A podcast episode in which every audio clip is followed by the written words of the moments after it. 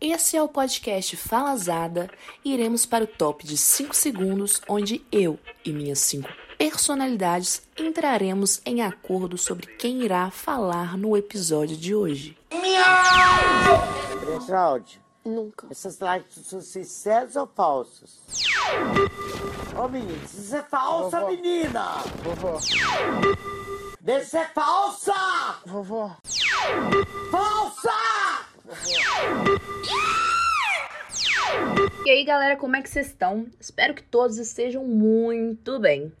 Resolvi aparecer aí e hoje eu vim trazer um assunto muito polêmico que literalmente destrói famílias. Monogamia barra poligamia barra poliamor e etc. Eu venho pensado muito sobre isso nos últimos tempos e gostaria de compartilhar com vocês e também ouvir o que vocês têm a dizer. No caso, depois, né? Visto que este é um programa gravado. Então me mandem uma DM lá no arroba falazadapod no Instagram, dizendo qual a sua opinião a respeito disso. E bora trocar essa ideia gostosa demais. Gostaria desde já de pedir desculpa caso eu fale alguma bobagem, o que é muito provável que aconteça, mas é isso, né?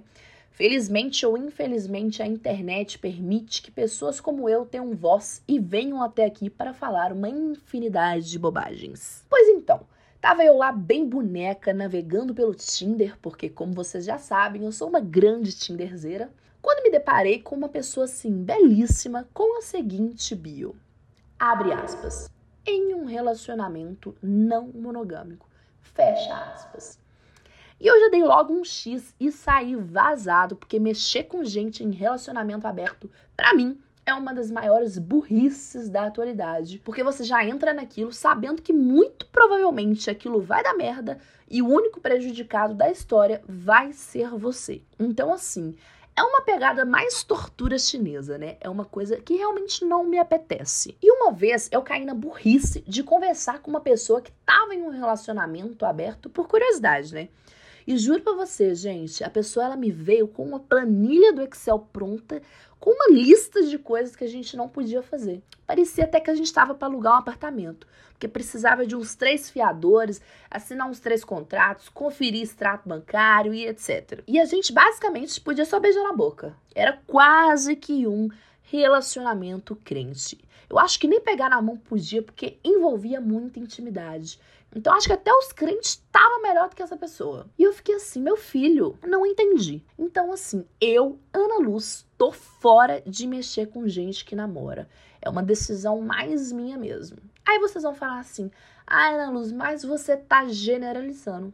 Sim, estou. Na real, eu sei que não é uma regra e que cada casal tem os seus combinados, etc. Mas, gente, mas eu acho chato demais. Regra pra beijar na boca? Pelo amor de Deus, gente. Pleno 2022, um mundo caótico e cheio de burocracia do jeito que tá, e vocês arrumando complicação até pra dar beijo na boca? Façam-me o favor e vamos facilitar as coisas, né? Porque se tem um trem que me deixa emputecida, é burocracia pra paquerar. Isso não é só pra galera do poliamor, não, viu? Tem um povo solteiro aí também que, pelo amor de Deus, a dificuldade que coloca pra dar um beijo na boca é tão grande que no final das contas eu só quero dormir. Mirou no beijo na boca e acertou na soneca. Fica com Deus, amor. Mas enfim, eu tava pensando sobre esse assunto e, pô, a ideia do poliamor é maravilhosa, né? Pra quem tá beijando 20 pessoas na rua e dormindo de conchinha em casa. Porque a real é que eu sei que você pode estar apaixonada por uma pessoa, ter vontade de beijar outras, e isso não vai diminuir o que você sente pela sua pessoa amada. Eu tenho essa informação, eu entendo, na teoria, né?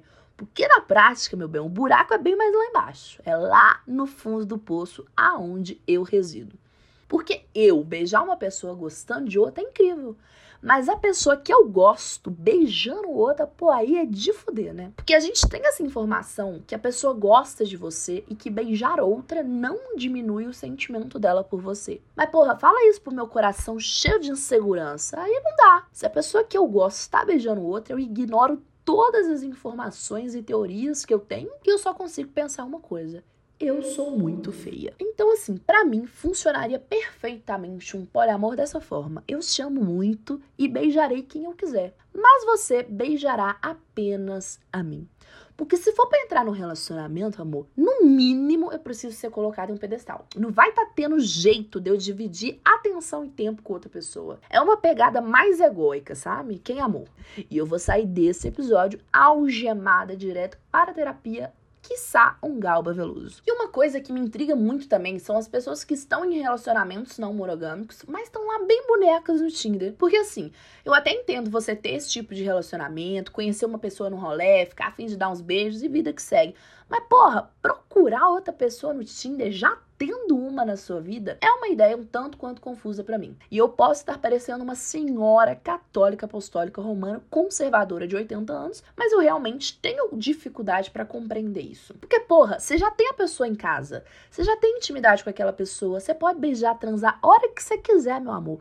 Qual a necessidade de ir pro Tinder e passar por todo o processo que muitas das vezes é insuportável de ter que conhecer uma nova pessoa? E assim, é uma energia que se gasta ali, né? Porque quando a gente tá paquerando uma pessoa nova, você tem que dispor de muita energia, gente. Porque você tem que ser muito legal, muito engraçado, muito bonito. Você tem que ter muitos atrativos para convencer aquela pessoa de que vale a pena ela sair de casa para ir te encontrar. E eu gosto muito de uma coisa que o Leandro Hassum falou quando ele foi no programa da Tata Werneck, o Lady Night. Inclusive, assistam, porque é bom demais esse episódio. Que é o seguinte: quando você é casado, você namora e tal, amor, você tem licença poética para transar mal. Você não precisa de toda aquela performance, sabe? Porque aquela performance, ela é um pouco cansativa, né, gente? Às vezes o que você quer é só ir ali dois minutinhos e tá todo mundo satisfeito, boa noite, fica com Deus. E com uma paquera nova, você não pode fazer isso, né? Você tem que ir ali, você tem que dispor de todo um tempo, de toda uma energia, sabe? É cansativo, gente. A vida do solteiro, gente, ela é um tanto quanto subestimada. Porque é, é cansativo, gente. Vai ter a fase da pegação, vai ter, mas chega uma hora que você cansa, meu amor. Porque é bom demais você ter uma pessoa ali que você já passou por todo esse processo, entendeu? E o que eu não entendo da galera do poliamor é isso. Ele já tem essa pessoa em casa. Pra que se submeter a todo esse processo de novo? Eu realmente não entendo. Mas estou aberta ao diálogo com quem vive essa realidade, ok? Antes que você, pessoa do poliamor, me odeie, venha trocar uma ideia comigo. E uma coisa que a gente bem sabe é que coração, meu bem, é terra sem lei. Ninguém manda nesse figuraça. Então, quem te garante que você, pessoa que se encontra em um relacionamento não monogâmico, vai beijar outra pessoa e não criará sentimentos por ela. Porque uma das premissas assim que eu já ouvi com quem vive esse tipo de relacionamento é beijo outras pessoas, mas não me envolvo emocionalmente. Mas assim, quem disse que não se envolverá sentimentalmente? E como fica o seu namorado nessa história? Como é que é? Esse é um risco que vocês assumem? Aí, porra, se for, eu paguei pau demais, porque é viver na roleta russa do amor. Eu te namoro hoje, beijo um amanhã e talvez você fique com Deus. Quem sabe? Ninguém. Aguarde e veja se você será trocado ou não. Aí nós chegamos num ponto que muito me intriga. Porque a galera do poliamor é uma galera muito evoluída, é uma galera desconstruída e muito corajosa. Porque eu queria ter culhões de bater no peito e falar: tá tudo certo, meu amor, beijo todo mundo que você quiser, porque eu sei que você não vai se apaixonar por ninguém. Porque além de você ter uma autoestima maravilhosa, é acreditar muito na sorte, no acaso e no destino que o seu amado não se apaixonará por mais ninguém. É ser uma coisa assim que é o meu grande sonho. É ser uma grandíssima bucetuda que bate no peito e tanca aquilo que fala. Mas assim, uma coisa que, que me intriga muito nesse rolê de monogamia, poligamia, etc. E eu falo isso como uma autocrítica mesmo. É a ideia de posse, né? Que eu acho que talvez seja o princípio de toda essa discussão a gente acha que é dono dos outros. E só de falar isso em voz alta soa ridículo, porque de fato é ridículo. É clichêzão, mas puta que pariu, a gente não é dono nem da gente. Se você parar pra pensar, você tá lá bem boneca atravessando a rua, um carro te pega, meu amor, te parte no meio, cadê a bonitona, dona do seu próprio eu? Ficou com Deus. E é muito bizarro como isso está intrínseco na gente. Porque desde pequena, se outra criança pega na sua boneca, a sua vontade é de meter-lhe um socão na cara. Tipo assim, não põe a mão nas minhas coisas, véi. E eu sei bem que existem seres muito mais evoluídos do que eu, mas infelizmente vim ao mundo no dia 30 de abril, ao meio-dia. E isso me fez ser uma taurina que gosta de ser dona e proprietária das coisas, né? A coisa do poder, né, gente? É maravilhosa, mas um tanto quanto doentia. E se você parar para reparar, até o nosso vocabulário é possessivo. Vocês já repararam que até para falar de doença, a gente denomina ela como nossa? Tipo, ai, acordei espirrando muito hoje. Essa minha rinite é foda. É minha rinite, é minha enxaqueca, é minha ansiedade. A gente quer dominar até o campo das enfermidades. Meu Deus do céu, a gente é doido demais da conta. E essa é a minha crítica à monogamia. Vocês acharam que eu ia criticar só os poliamor, né? Pois não, eu tô aqui para criticar tudo e todos, porque vejo muitas problemáticas na monogamia e a ideia de posse é a maior delas. Eu trabalho todos os dias aí para desconstruir isso, porque de doido o mundo já tá muito cheio. Aí agora você vai me perguntar, mas Ana Luz, me diz você, você é adepta de qual tipo de relacionamento? Aí eu te digo que eu não sei muito bem. Eu tô um pouco confusa aí, tô descobrindo, tô vendo qual é que é, mas obviamente 90% do meu eu é monogâmico. Mas confesso que gosto muito da liberdade que o poliamor pode trazer, mas gosto também, gente, de paz de espírito. Eu odeio confusão, dor de cabeça, eu tenho um pavor disso. Então eu prefiro não me arriscar tanto. Porque, como eu disse lá no início, a chance de dar merda é muito grande. Então eu fico aqui bem quietinha e, na real, chupando o dedo, né? Porque eu tô é muito solteira e não tô vivendo nenhum e nem outro. E pronto, acabou. Mas é isso, gente. Espero que vocês tenham gostado do episódio de hoje. Se você se identificou, me conta aí. Se já viveu experiências poliamorosas, me conte também como foi. Se você não gostou do episódio, me desculpe.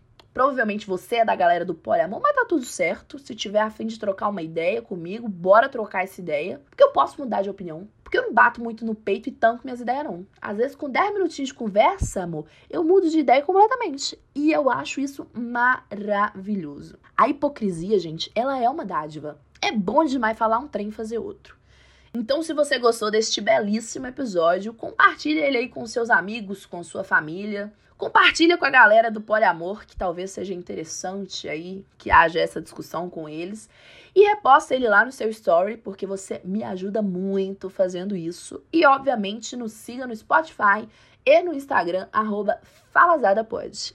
E é isso, gente. Até mais e um grande abraço. Só pros monogâmicos, hein? Pros poligâmicos, deixa pra próxima. Agora eu vou tomar um café muito gostoso. Vocês querem tomar um café comigo, meninos? Só vou chamar os meninos. é brincadeira minha, que eu sou. É que eu sou muito brincalhona. Ah, gente, não leva a sério. É que eu gosto de brincar, tá bom? Beijinho.